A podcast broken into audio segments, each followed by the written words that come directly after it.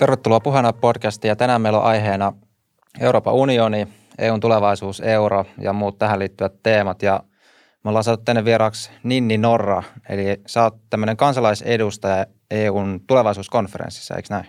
Kyllä, se on juurikin näin. Joo, tervetuloa. Ja mun nimi on tosiaan Leivi Leivo ja tämä ohjelmahan on YouTubessa ja sitten eri podcast-alustoilla voi myös kuunnella.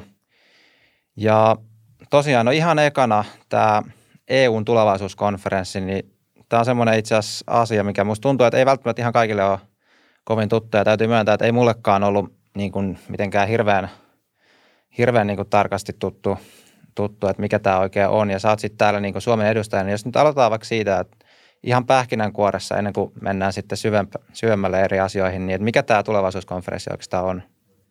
No parisenkymmentä vuotta sitten E U:ssa järjestettiin tällainen Euroopan unionin tulevaisuuskonventio, jossa oli pikkasen sama ajatus, eli kootaan eri yhteiskunnan osapuolia keskustelemaan laajasti E U:n tulevaisuudesta, eli kyseessä ei ole pelkästään politi- poliitikkojen välinen dialogi, vaan otetaan myös eri vaikka työmarkkinaosapuolien edustajia sinne, ja se mikä taas tekee tästä nyt kaksikymmentä vuotta myöhemmin järjestettävästä Euroopan tulevaisuuskonferenssista erilaisen, niin tällä kertaa mukana ovat myös kansalaiset. Eli meillä on nämä kaksikymmentäseitsemän kansalaisedustajaa kustakin jäsenvaltiosta yksi. Minä itse toimin, toimin Suomen kansalaisedustajana ja sitten meillä on vielä kahdeksansataa satunnaisesti valikoitua kansalaispanelistia tällaisissa niin kuin ylieurooppalaisissa kansalaispaneeleissa. Ja mitä tässä ainakin yritetään tehdä, niin no kunnianhimoisimmat ihmiset tietysti sanoo, että tässä uudistetaan demokraattista päätöksentekoa ja tehdään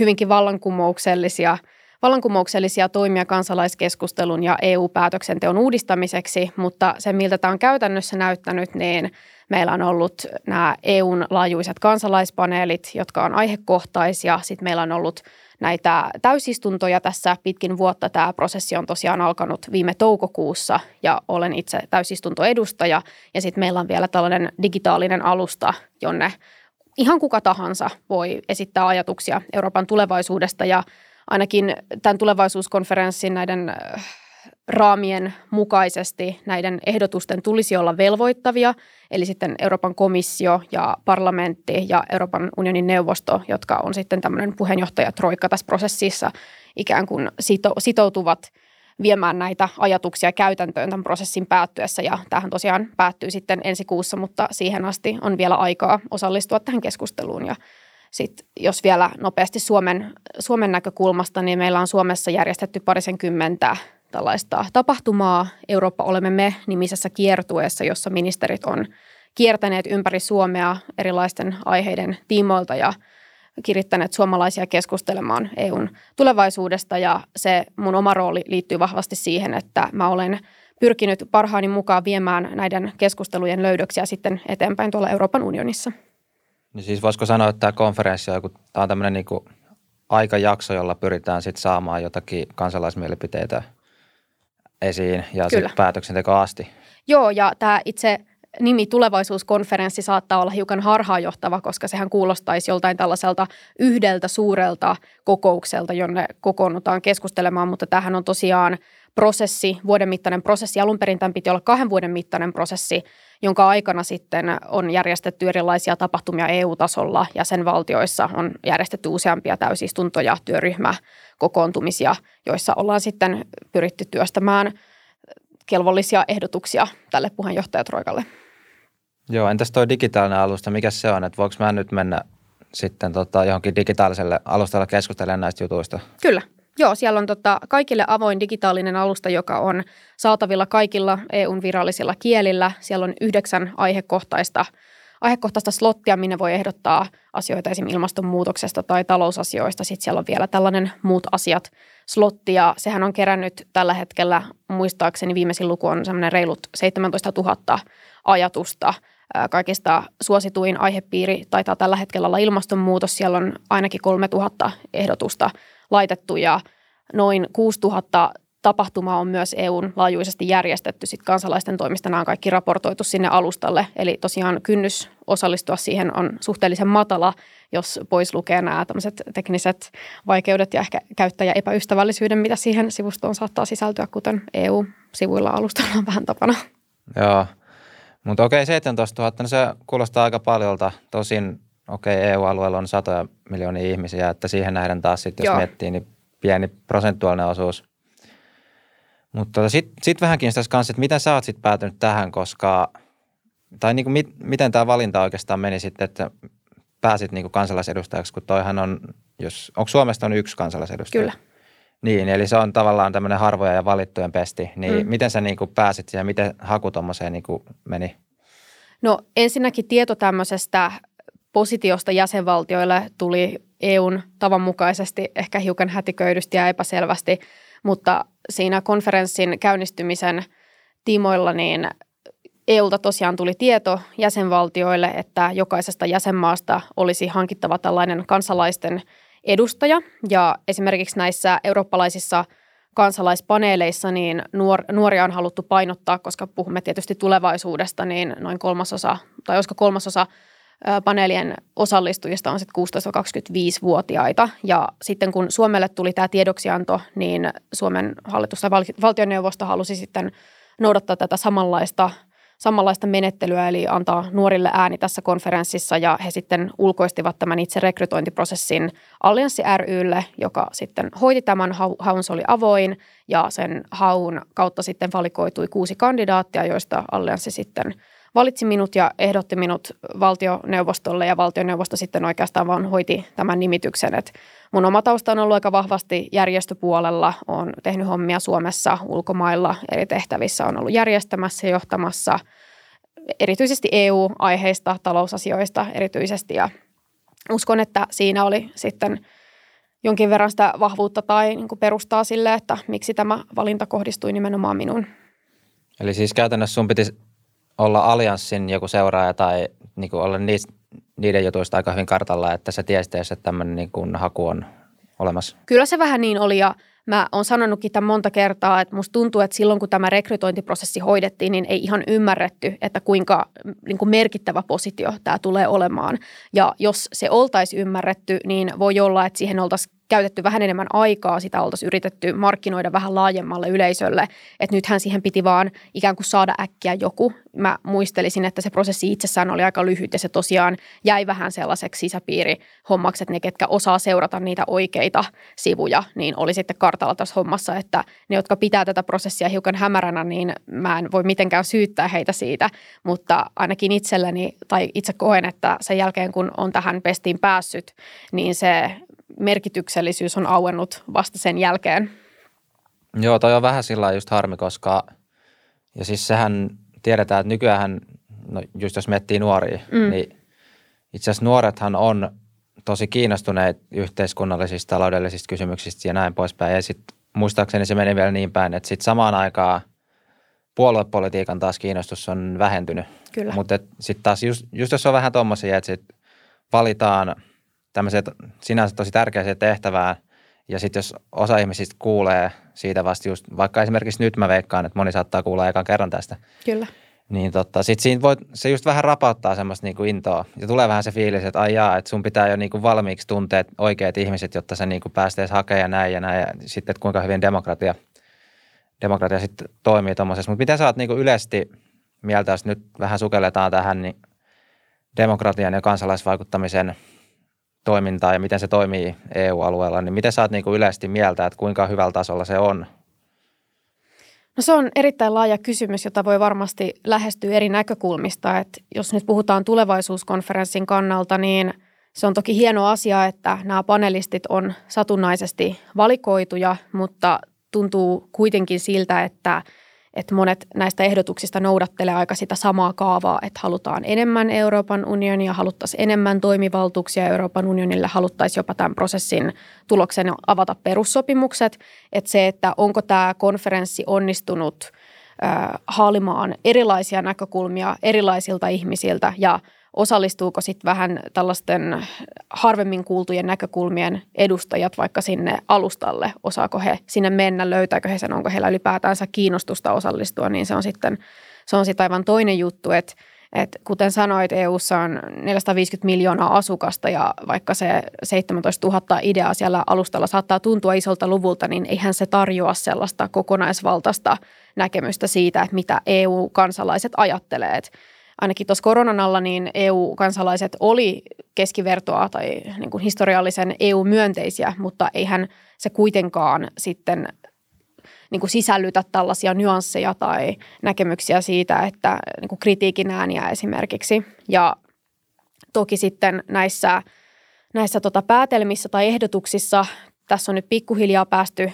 tästä sanan virrasta siihen pisteeseen, että me ollaan oikeasti alettu laatia näitä konkreettisia ehdotuksia, niin siellä näkyy myös esimerkiksi tämmöiset Halu, halu muuttaa institutionaalisia asioita, esimerkiksi siirtyä ylikansallisiin vaalilistoihin tai siirtyä yksimielisyysperiaatteesta määräenemmistöön. Ja sitten voi toki kysyä, että kuinka moni kansalainen oikeasti ajattelee näitä asioita vai onko siellä sitten joku Euroopan parlamentti, joka on lähtenyt puskemaan omaa agendaansa, että vaikka tarkoitusperä olisi hyvä, niin onko kansalaisilla sitten kuitenkaan tasavertaiset mahdollisuudet osallistua tähän keskusteluun, kun heillä on vastassa poliitikkoja, joilla on vahvat niin kun, tukijoukot ja omat kabinettinsa ja verkostonsa, ja sitten sinne heitetään vähän niin kun kylmään veteen, että no niin, keskustelkaapas tässä nyt näistä, näistä kysymyksistä.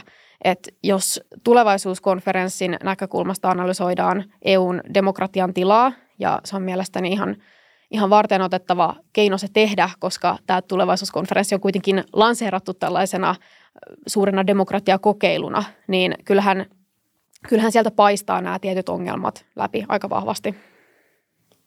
Joo, tota, tuleeko, tai siis tuommoisista helposti tulee myös se niin selection bias, mä en muista mikä se on suomeksi, mutta mm. siis se, että äh, semmoiset ihmiset hakeutuu niin asioiden pariin, tai sanotaan, että vaikka joku tutkimus, niin semmoiset vastaa siihen, jotka on jo lähtökohtaisesti niin kuin kiinnostuneet siitä aiheesta ja se vääristää sitä tulosta.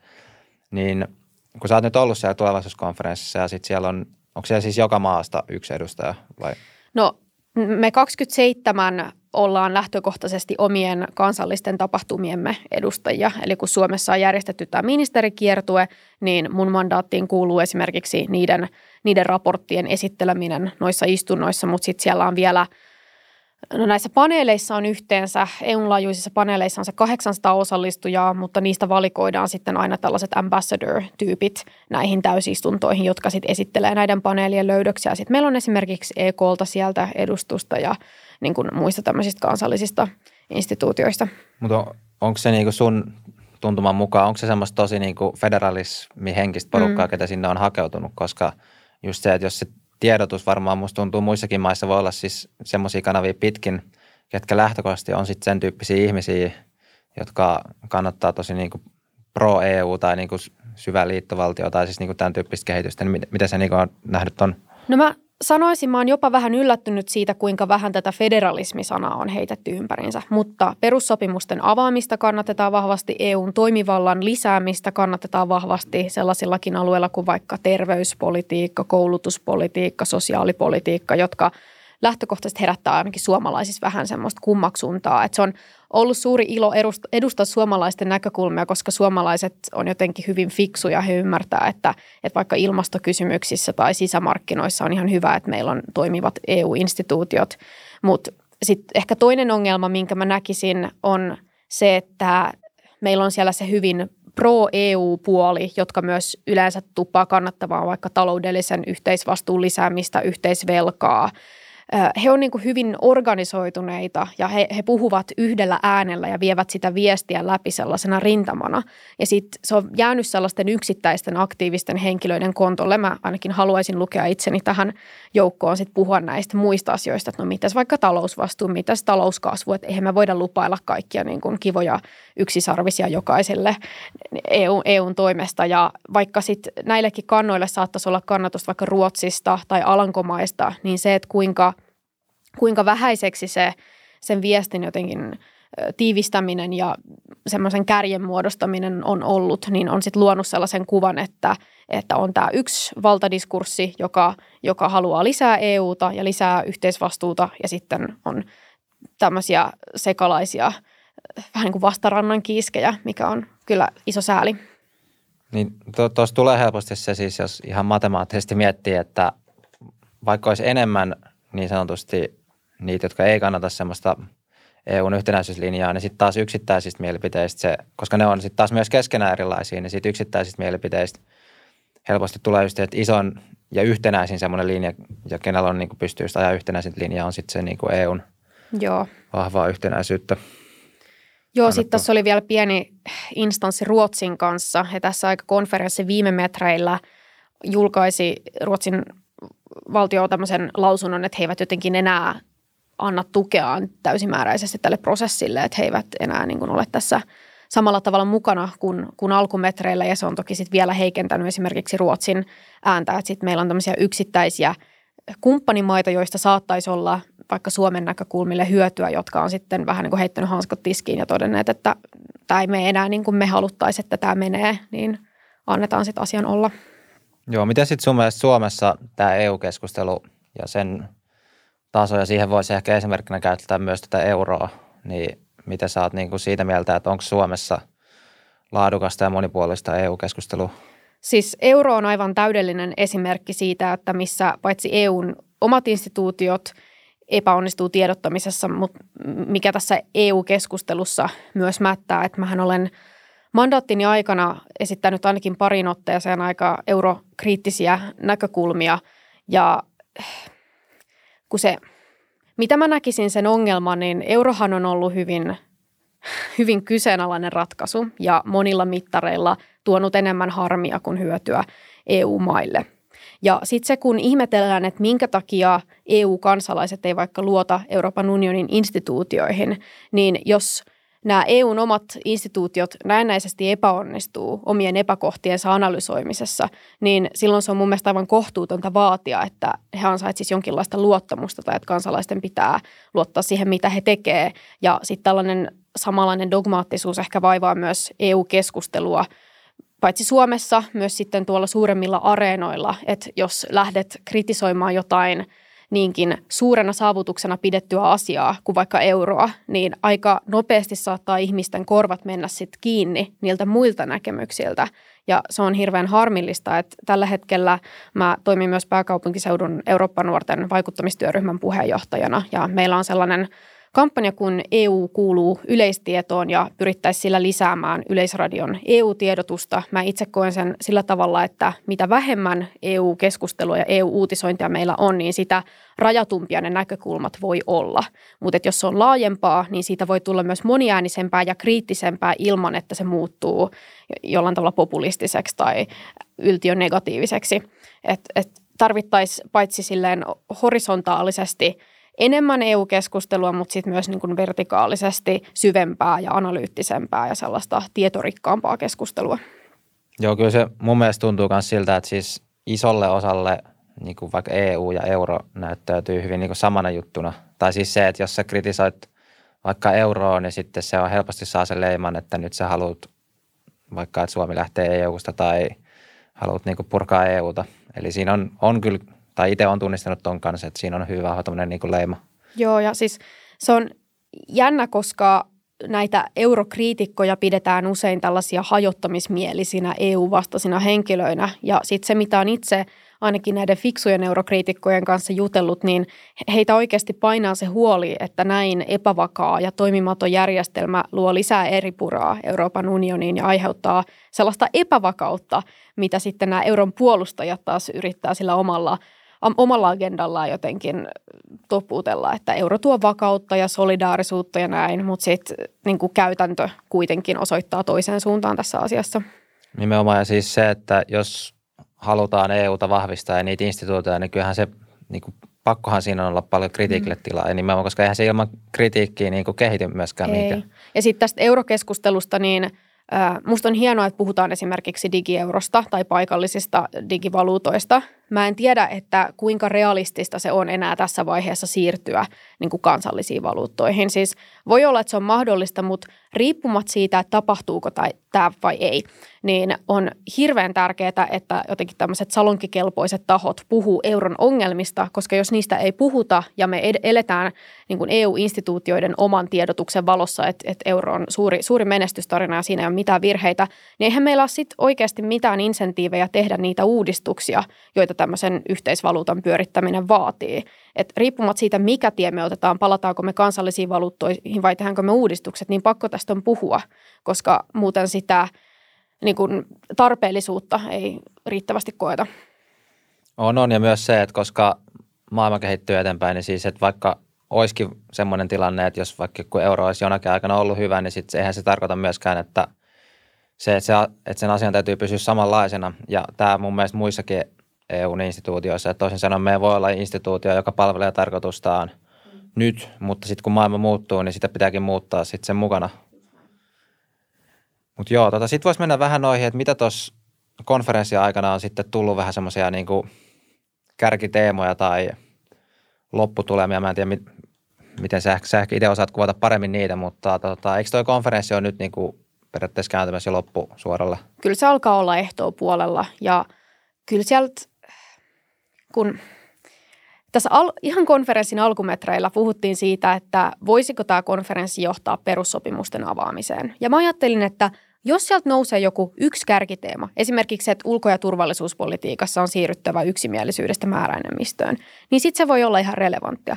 Mutta tällä hetkellä se tilanne on se, että vaikka on sellainen yleiskuva siitä, että halutaan enemmän E U:ta ja enemmän toimivaltaa E U:lle, niin ne itse pyynnöt on vähän sellaista pikkunäpertelyä. Ja siitä suomalaiset ei ole ollut hirveän, tai Suomen edustajat tuolla konferenssissa ei ole ollut hirveän tyytyväisiä, että et tota, pitäisi järjestää vaikka vuosittaisia kokouksia tiettyihin aihepiireihin tai sitten tehdä niin kuin uusia kivoja sellaisia ohjelmia, joilla siis lisätään. Siis ketkä noit pyytää?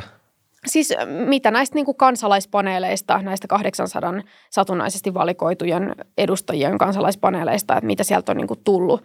Että se viesti on vähän semmoinen, että on, on tartuttu niin kuin hyvin pieniin tällaisiin käytännön ongelmiin ja sitten haluttaisiin, että E U tulee sinne ruohonjuuritasolle ikään kuin fiksaamaan niitä ja että joka, joka ikiseen ongelman pitää olla se oma niin kuin hankkeensa ja rahoituksensa ja se tekee tästä niin kuin se keskustelu siitä, että avataanko perussopimukset, niin en mä tässä valossa enää koe, että se on kovin mielekästä, koska ei ole sellaista yhteistä ääntä, joka jotenkin pyytäisi sitä tiettyä suunnanmuutosta. Että haluttaisiin vaan enemmän ja haluttaisiin vaan enemmän kaikkea kaikkeen, mutta se, että mikä on se niin kuin absoluuttisesti tärkein asia, on sitten vielä vähän epäselvää, että okei, absoluuttisesti tärkeimmäksi aihepiiriksi on ilmeisesti koettu tämä ilmastonmuutos, kun se on saanut eniten ehdotuksia tuolla digitaalisella alustalla ja se on täysin ymmärrettävää ja sitten nyt vielä tässä uudessa turvallisuuspoliittisessa ympäristössä niin tämän vihreän siirtymän taakse on siirtynyt myös sellaisia tahoja, jotka ei siihen normaalisti ole niin paljon aikaansa investoinut, että energiariippuvuus Venäjästä on edelleen korostanut sekä ilmastoasioita että sitten turvallisuusasioita, mutta se, että onko tässä jotain yhtä viestiä, jonka kansalaiset haluaa E U:lle toimittaa, niin en, en ehkä olisi niin optimistinen. Okei, no mutta siis tuleeko tuolta siis jotain viestiä, mitä te viette sitten eteenpäin muihin instituutioihin tai päätöksentekoon, että on, toimiko tuo konferenssi sillä tavalla vai onko tuo nyt vaan sit jää tuommoiseksi keskusteluksi ikään kuin? No siitä on vähän keskustelua, että mitä tämän yhdeksäs viidettä eli seuraavan Eurooppa-päivän jälkeen, kun tämä konferenssi sulkeutuu, niin mitä sen jälkeen tapahtuu. Että on ihan tahoja, jotka toivoisi, että tätä konferenssia pidennettäisiin, koska alkuperäinen suunnitelmahan oli tehdä tästä kahden vuoden mittainen prosessi. Mä itse koen, että jotain sellaista prosessia, jossa on niin perustavanlaatuisia epäkohtia, ei kannata jatkaa, koska jos siitä oikeasti haluttaisiin jotain lisäarvoa, niin se pitäisi uudistaa se itse prosessi. Että ei pitäisi ehkä suututtaa ihmisiä enempää kuin on tarpeellista, mutta sitten just se, että kuinka nämä ajatukset saadaan sieltä paperilta käytäntöön, koska kuten, kuten sanottu, niin konferenssin raameissa on määritelty se, että nämä ehdotukset tosiaan on velvoittavia sen jälkeen, kun kaikki redrafting ja, ja muu tämmöinen näpertely on tehty ja se toimitetaan sitten tänne puheenjohtajistolle, eli komissio, parlamentti, E U-neuvosto, niin heillä olisi sitten ikään kuin velvollisuus varmistaa, että nämä, nämä ehdotukset ainakin jollain tasolla siirtyvät teoriasta käytäntöön on puhuttu siitä, että tapahtuuko joku tämmöinen jaottelu, että, että okei, näitä asioita ei voida toteuttaa, koska eivät ole perussopimusten puitteissa. Nämä, nämä voidaan toteuttaa, mutta toteutetaan nämä jonkun jo olemassa olevan E U-hankkeen alaisuudessa. Sitten on jotain sellaisia, että näistä ei vielä ole olemassa olevia hankkeita, mutta sitten toki tämäkin on vielä epäselvää, että jos mennään niin radikaaleiksi, että perussopimukset avataan, niin sittenhän se menee vähän semmoiseksi, kaikki on mahdollista ainakin, ainakin niin kuin teoriassa. Mutta okei, okay, eli toisin sanoen ei ole vielä mitään varmuutta, että onko tuon tulevaisuuskonferenssin ikään kuin niistä kannanotoista, mitä sieltä tulee, niin että meneekö ne ikinä sinne oikeasti päättäviin pöytiin asti johonkin E U-neuvostoihin? Kyllä ne E U-tasolla varmaan viedään. Mä en usko, että ne on ihan niin, niin kuin hölmöjä, että lähtisivät ottaa sellaista, sellaista tota, kolhua omaan maineeseensa, että ovat lupailleet suuria ja sitten eivät ota niin kuin kuuleviin korviinsa, mutta se, että päätyykö nämä kansalliselle tasoille tai sinne paikkoihin, missä näitä oikeasti viedään käytäntöön, niin vaikea sanoa, että mä itse koen, että kansalaisyhteiskunnalla on tässä tärkeä rooli, että pystytään valvomaan, että edes jonkinlaista jälkiraportointia ja tällaista siirtymää sitten tapahtuu. Joo. Sitten voisi vähän muutenkin mieli kysellä myös sun näkemyksistä tähän E U-politiikkaan mm. liittyen pikkasen, niin mitä sä näet niin kuin E U:n roolin, sit jos miettii suhteessa näihin valtioihin? Eli onko sun mielestä E U enemmän semmoinen, voisiko sanoa, pelikentän rakentaja tai mm. jonkun häkirakentaja, minkä sit sisässä valtiot toimii, vai onko se enemmän sitten tämmöinen niinku proaktiivinen niin. politiikan tekijä, että miten sä itse näet, kumpaa se on? Enemmän varmaan tietysti tämäkin vaihtelee politiikkalohkoittain, että miten se sitten menee, mutta jos kumpaa niinku enemmän. No kyllä mä sanoisin, että ihan viimeistään tässä Venäjän raakalaismaisen hyökkäyksen kontekstissa on käynyt selväksi, että se on tosi hyvä juttu, että meillä on yhtenäinen länsi, että se on sitten niin kuin U S A ja Euroopan unioni ja se, että Euroopan unioni on pystynyt yhdessä vastaamaan sanktioilla tähän näihin Venäjän toimiin, niin on ollut hyvä juttu. Mutta se, että miten tämä pitää järjestää ja tarkoittaako enemmän E U:ta, onko se automaattisesti hyvä asia, niin siitä on hiukan eri mieltä. Mä oon kyllä ihan julkisesti useampaan otteeseen sanonut olevani federalisti, mutta mä koen, että sen pitäisi olla tämmöinen häivytetty liittovaltio, jossa liittovaltiolla on oikeasti valtaa lähinnä niin kuin turvallisuuskysymyksissä, ehkä sisämarkkinoihin liittyvissä asioissa. Ja sitten muuten jäsenmailla tulisi olla laaja itsehallinto ja pitäisi olla taloudellinen omavastuu ja välttää tällaista velkakierrettä, mutta mä en itse koe, että tämä nykyinen integraatiokehitys, joka menee vähän toiseen suuntaan, että se luo mitenkään kovin op- optimaalisia edellytyksiä tällaiselle mun teoriassa tukemalle liittovaltiomallille, että tällä hetkellä mä en sitä viestiä kovin aktiivisesti pyri viemään eteenpäin, koska en koe, että E U:n nykyinen kehitys palvelee sellaista liittovaltiorakennetta, joka olisi esimerkiksi pienen maan etu. Et Suomi, Suomihan hyötyy siitä, että markkinat olisi jatkossakin oikeasti vapaat, eikä ole mitään niin kuin ranskalaista talousinterventionismia tai, tai sitten muutenkin, että ollaan siirtymässä ainakin oman tulkintani mukaan entistä jotenkin vapaamielisempään perussopimusten tulkintaan, niin sekään ei ole pienen maan kannalta hyvä juttu, että tässä on niin paljon sellaisia riskialttiita kehityskulkuja, jotka on sellaisia, että en ainakaan tällä hetkellä kovin kovin aktiivisesti tue tätä liittovaltiokehitystä tai pidä sitä hyvänä ajatuksena, mutta jos olisi semmoinen hyvin utopinen tila, että asiat menisivät just niin kuin niiden on järkevä mennä, niin kyllä mä silloin näen, että joku tällainen liittovaltiorakenne voisi olla niin kuin fiksu. Eli okei, okay, perussopimusten löyhä tulkinta tuli yhtenä, mutta onko mitä, mitä muita on sitten niitä huonoja suuntia, mihin me ollaan nyt menossa? Tai missä se niin kuin näkyy, että, tai missä näet niin kuin punaista, että nyt hetkinen, että toi ei olekaan nyt enää hyvä? Kyllä se on nämä talouskysymykset erityisesti, että tota, käytetään tätä solidaarisuus, solidaarisuusperiaatetta jotenkin syynä tai perusteena sille, että minkä takia jäsenmaiden pitää rahoittaa toisen, toisten jäsenmaiden jotain tällaisia niin kuin ongelmia. Et, ja ja sitten muutenkin se, että vaikka tässä vakaus- ja kasvusopimuksessa on se, että Että, että sen sijaan, että oltaisiin oikeasti valmiita tekemään niitä reformeja, niin ratkaisu on se, että hylätään tämä sopimus ja otetaan sen sijaan lisää velkaa, koska näiden reformien tekeminen saattaisi oikeasti olla aika työlästä ja vaikeaa. Et, niin kun, pidän siis taloudellista kehitystä erityisesti huolestuttavana ja sellaisena, että Suomen ei kannata sitä tukea. Joo, noissa reformeissakin, niin eikö niissä on aika paljon myös vaihtelua niin kuin maittain, että toisin sanoen on toisia maita, missä niitä reformeja tarvitsisi paljon enemmän, mm-hmm. ja toisissa maissa on sitten taas parempi tilanne, niin just miettiä, että mistä se tavallaan johtuu, että sitten niitä reformeja tehdään. Että onko siellä sitten niin kuin jotenkin liikaa ääntä saa sitten nämä, niin kuin, jos nyt voi käyttää ongelmalapset tämmöisistä niin kuin ongelmamaista, mm. vai niin kuin, että mistä se johtuu, koska sitten taas niiden on paljon näitä, joilla menee hyvin, niin kuin suhteessa hyvin talous, niin että niiden etuhan olisi just nämä reformit, niin miksi sitten ei, ei niin kuin saada niitä tehtyä, että miksi annetaan sitten vaikka jonkun, no Italia on tällä hetkellä ja historiassa ollut muitakin maita huonossa tilassa, mutta. Mm. No se on tällä hetkellä vähän liian helppoa, tai on ainakin ollut aika pitkään vähän liian helppoa velkaantua, että jos se mahdollisuus saada sitä rahoitusta sen nykyisen järjestelmän pyörittämiselle on niin helppoa kuin mitä se on ollut, niin eihän silloin välttämättä valtiolla ole riittävästi kannustimia tehdä niitä uudistuksia. Ja sitten mä niin kuin tiedän, että esimerkiksi Suomessa me ollaan aika tämmöisiä sopimus, sopimusperusteisia ja legalistinen yhteiskunta, että jos päätetään, että tällainen uudistus tehdään, niin se yleensä tehdään, mutta se, että onko sitten vaikka näillä etelävaltioilla samanlaisia edellytyksiä, niin en tiedä.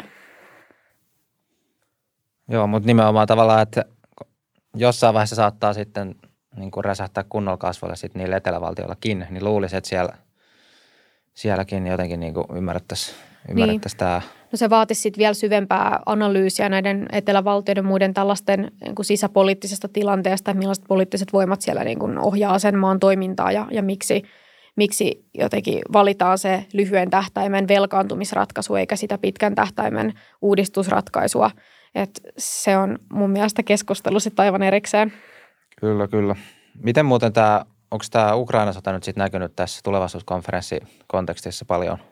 Tietysti se on, että kyllähän nämä täysistuntokeskustelut on tässä loppumetreillä muuttuneet enemmän siihen suuntaan. Puhutaan siitä, kuinka E U pitää reagoida tähän Ukrainan tilanteeseen tai tähän sotaan enemmän kuin että tämä olisi varsinaisesti näiden kansalaisten ajatusten puimista. Toki sitäkin tehdään, mutta, mutta ihan ymmärrettävästi niin Ukraina on ottanut aivan valtavasti painoarvoa näissä kaikissa keskusteluissa ja toki se sitten nivoutuu vaikka E U:n turvallisuus, ulko- ja turvallisuuspoliittisiin näkymiin pitkällä tähtäimellä, mutta se, että pystytäänkö esimerkiksi no sit vaikka nuorten asioista keskustelemaan sillä syvyydellä, kuin mitä alun perin haluttiin, niin, niin jää sitten toki nähtäväksi. Onko muuten NATO esimerkiksi tullut esille nyt tuolla turvallisuuskysymyksissä?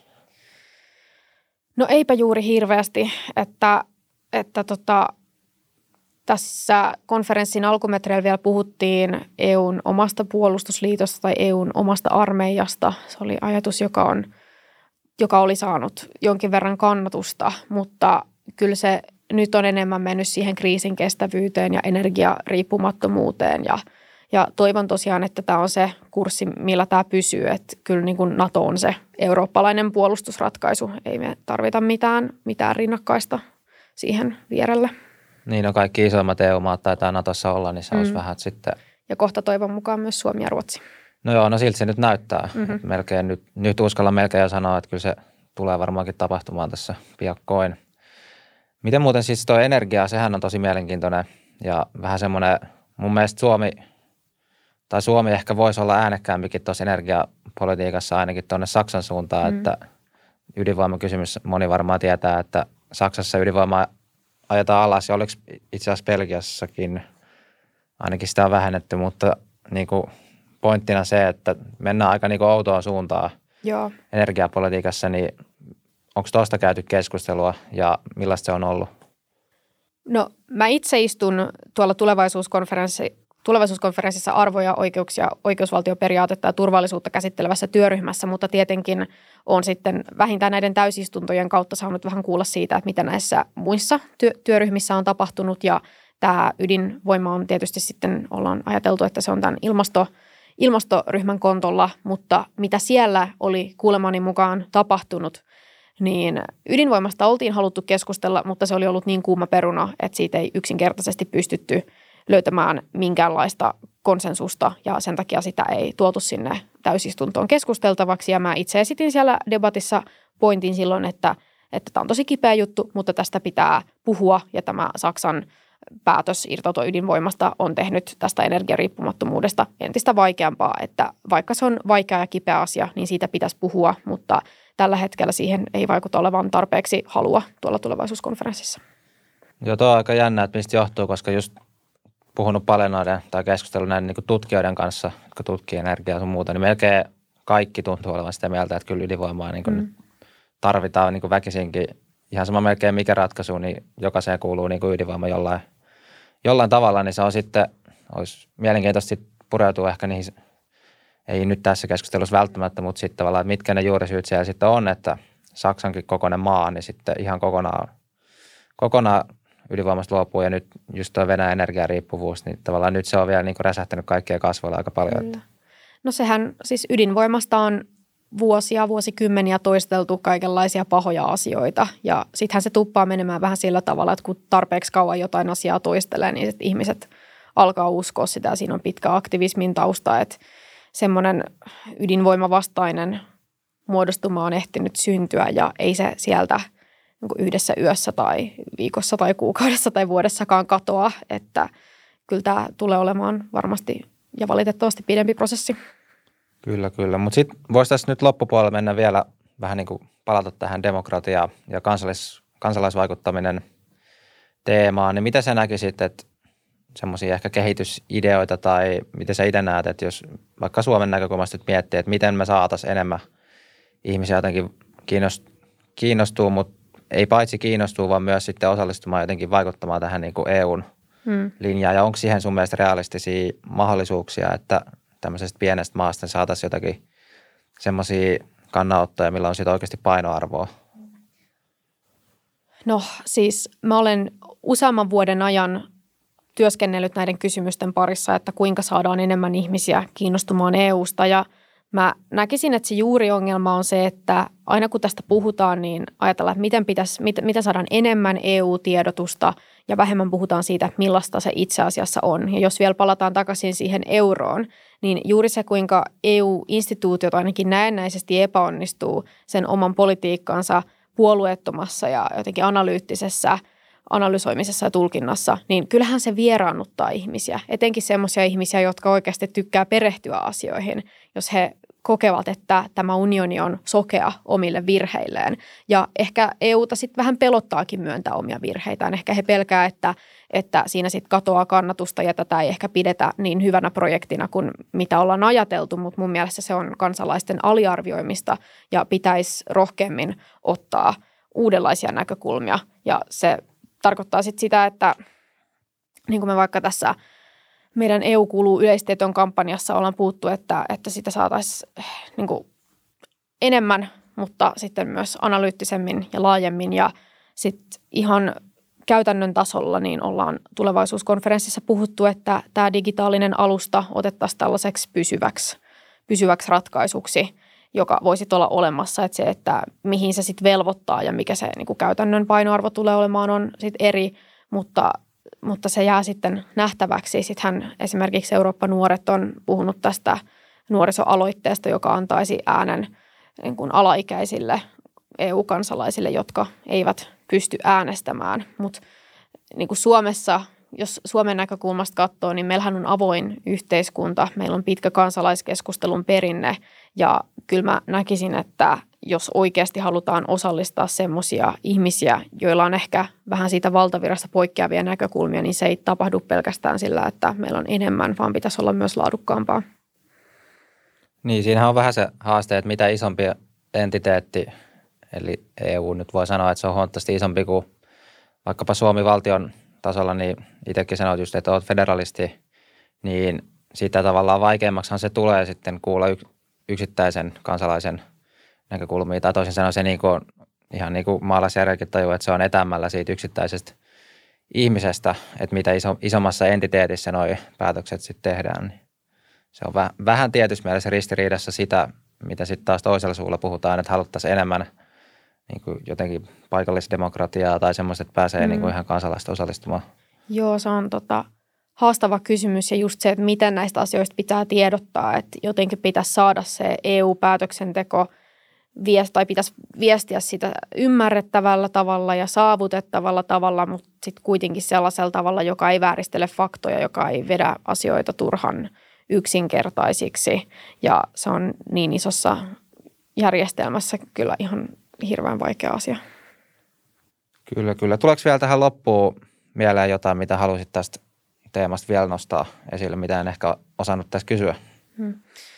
No jos vielä Euroopan tulevaisuuskonferenssista, niin kyllähän tämä vuosi on älyttömän lyhyt aika saavuttaa niin kunnianhimoisia tavoitteita kuin mitä tälle on asetettu. Et, et tota, mä pidän sitä aivan välttämättömänä, ettei niihin tavoitteisiin päästä, mutta mä toivoisin, että mitä tämä tulevaisuuskonferenssi voisi ainakin Suomessa tai muissa yksittäisissä jäsenvaltioissa tehdä tai mihin se voisi kannustaa, niin strategisempaa ajattelua E U-asioista ylipäätänsä, että osattaisiin vaikka Suomessakin siirtyä semmoisesta reaktiivisesta tekemisestä enemmän proaktiiviseen tekemiseen. Et mä oon monia niitä ehdotuksia siellä täysistunnossa kritisoinut, koska mielestäni ne edustaa sellaisia poliittisia linjoja, joita en pysty allekirjoittamaan, mutta sen tunnustuksen mä oon heille usein antanut, että nämä on kuitenkin laajempia ja kattavampia ja analyyttisempia ehdotuksia ja visioita kuin mitä mä oon koskaan kotimaan politiikassa nähnyt.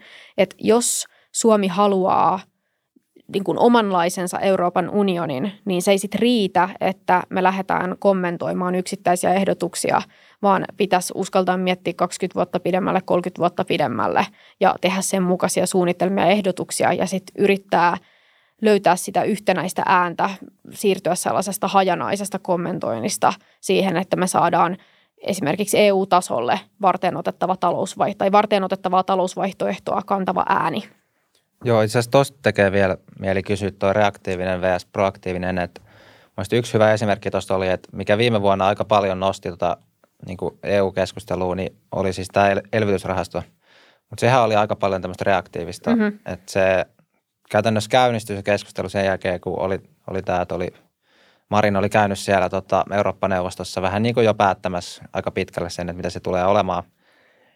Niin tästä kysymyksenä, mitkä sun mielestä nyt on semmoisia kysymyksiä, missä tulisi olla proaktiivinen? Eli mitkä on vasta niin kuin tulossa ja mistä sä et ehkä nyt luultavasti mistäkään kotimaisesta mediasta vielä pysty edes lukemaan, koska ne ei ole vielä sinne asti tullut, mutta ehkä on siellä kon- konferenssin pöydällä jo.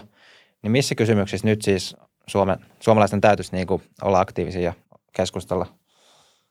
No mä painotan tota, mitä mä sanoin äsken, eli se niin kuin varteen otettavan talousalternatiivin muodostaminen sinne E U-keskusteluun. Et tällä hetkellä se sellainen suuri diskurssi tuntuu olevan se, että, että yhteisvelka on ihan kiva juttu ja enemmän yhteisvastuuta taloudellisista kysymyksistä ja siellä ei oikein ole sellaista niin kuin uskottavaa, suurempaa, suurempaa vastadiskurssia, jota voisi lähteä tukemaan, vaan se menee sitten vähän sellaiseksi yksittäisten ihmisten urputtamiseksi, jos näin voi sanoa, että, että se on niin kuin Suome, Suomessa puol, puoletta katsomatta, se on meidän kannalta hyvä asia, että E U:ssa pelataan sääntöjen mukaisesti ja markkinat on vapaat ja se on sellainen narratiivi, joka ei tällä hetkellä saa tarpeeksi kannatusta E U:ssa ja että sillä ei ole tarpeeksi yhtenäistä, yhtenäistä tota kannattajakuntaa, niin jos sen sijaan, että kommentoi mitään yksittäisiä kysymyksiä, niin tämä on sellainen, joka aika perustavanlaatuisesti vaikuttaa siihen, että tuleeko tästä Euroopan unionista semmoinen, missä kannattaa olla. Että kyllä, kyllä mä koen ja toivon, että tässä kannattaa olla mukana, mutta sen eteen pitää aktiivisesti tehdä työtä.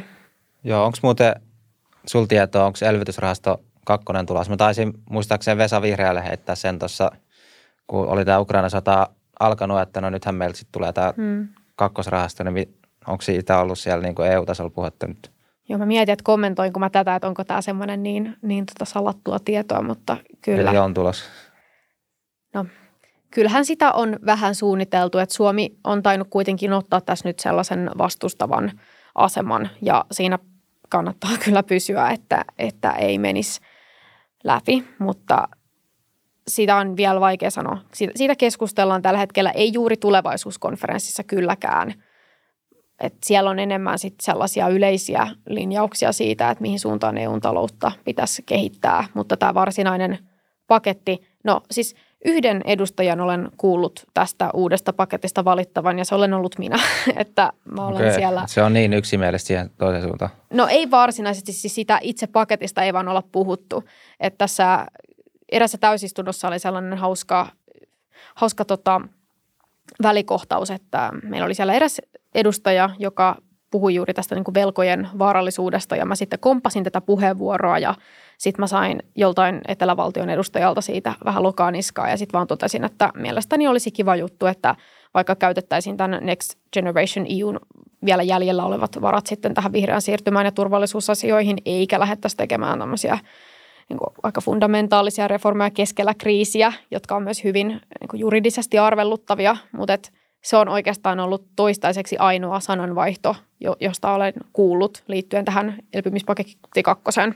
Tosin nythän me voitaisiin olla saajapuolella, kun tämä on tämä Venäjän hyökkäys, niin mehän ollaan tässä nyt sitten suurimpia häviäjiä, niin me voitaisiin olla nyt saajia sitten. Niinhän se on, että mä en itse tue tällaista pakettia alkuunkaan, mutta jos sellainen tulisi, niin kyllähän Suomen kannattaisi ainakin yrittää neuvotella itselleen sen ehtosaajan asema siinä, että siihenhän on hyvät perusteet. Me kuitenkin kärsitään tästä Venäjän kaupan katkeamisesta suhteellisen paljon ja meillä on tämä turvallisuuspoliittinen asema myöskin, joka oikeuttaisi siihen, mutta se, että millä kriteereillä näitä sitten arvioidaan tuolla Euroopan unionissa, että mitäs lukuja siellä tuijotetaan ja kenet katsotaan ikään kuin, kenen katsotaan ansaitsevan nämä tuet, niin se on sitten oma lukunsa. Jes, tota, saadaanko me sen digitaalisen alusta? Onko se semmoinen, että sinne pystyy mennä vielä keskustelemaan? Mm-hmm. Saadaanko me joku linkki tuohon? Me voitaisiin laittaa sitten tähän jaksokuvaukseen, ja. niin tota, pääsee ihmiset sitten vielä, vielä vaikuttaa. Mutta hei, kiitos sulle, Ninni. Kiitos.